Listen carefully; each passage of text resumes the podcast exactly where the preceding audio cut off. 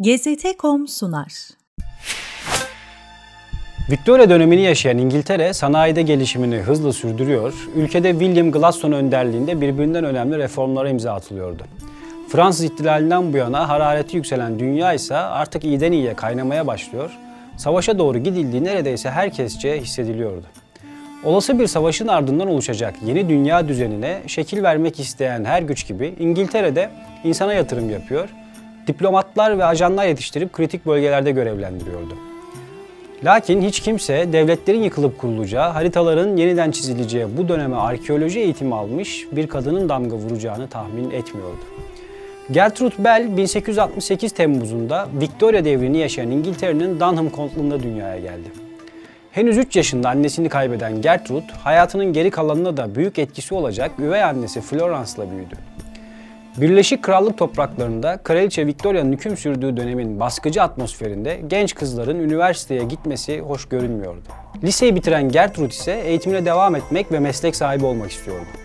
Babası Sir Hugh Bell karşı çıkmasına rağmen üvey annesi Florence'ın da desteğini alarak Oxford'un yolunu tuttu.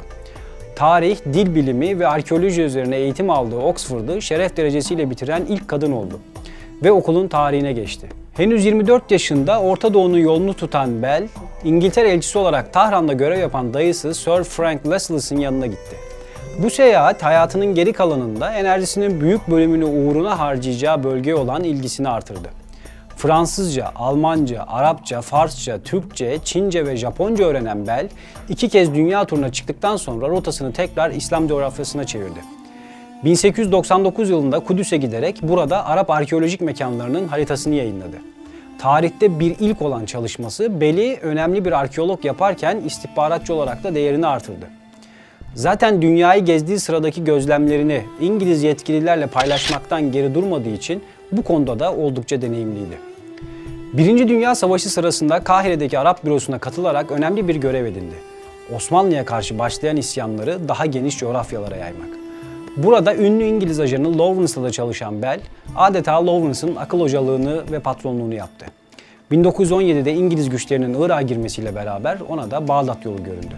Aynı dönemlerde geldiği Irak'ta İngiliz Yüksek Komisyonu'nun Orta Doğu Sekreterliği görevini yürüttü. Bölgede kurduğu güçlü bağlantılar sayesinde Kahire'de bir Orta Doğu konferansı toplamayı başardı ve bugünkü Irak'ın sınırlarını konferans sırasında bizzat kendisi çizdi. Bu durumu babasına yazdığı bir mektupta şöyle anlatacaktı. Tüm günümü ofiste Irak'ın güneyindeki çöl sınırlarını belirlemekle geçirdim. Şüphesiz ki yeni kurulan bu devleti idare edecek kişiyi belirlemek de yine onun göreviydi.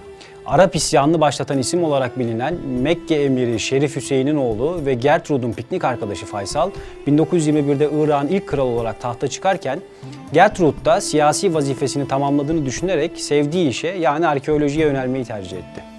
Irak'ın Eski Eserler Genel Müdürü olarak yıllarca çalıştı ve Mezopotamya'nın en önemli eski eserler müzesini Bağdat Müzesi'ni kurdu.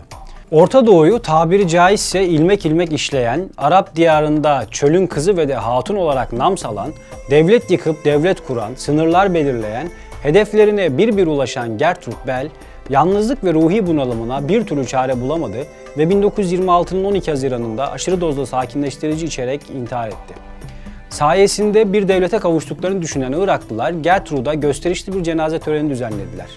58 yıllık yaşamına dünyanın gelecek birkaç yüzyılını da etkileyecek onlarca macera sığdıran Gertrude Bell, on binlerce Iraklı'nın katıldığı cenaze töreniyle Bağdat'taki İngiliz mezarlığına defnedildi.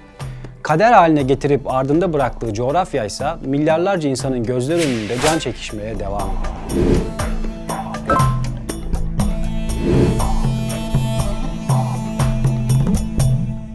GZT.com sundu.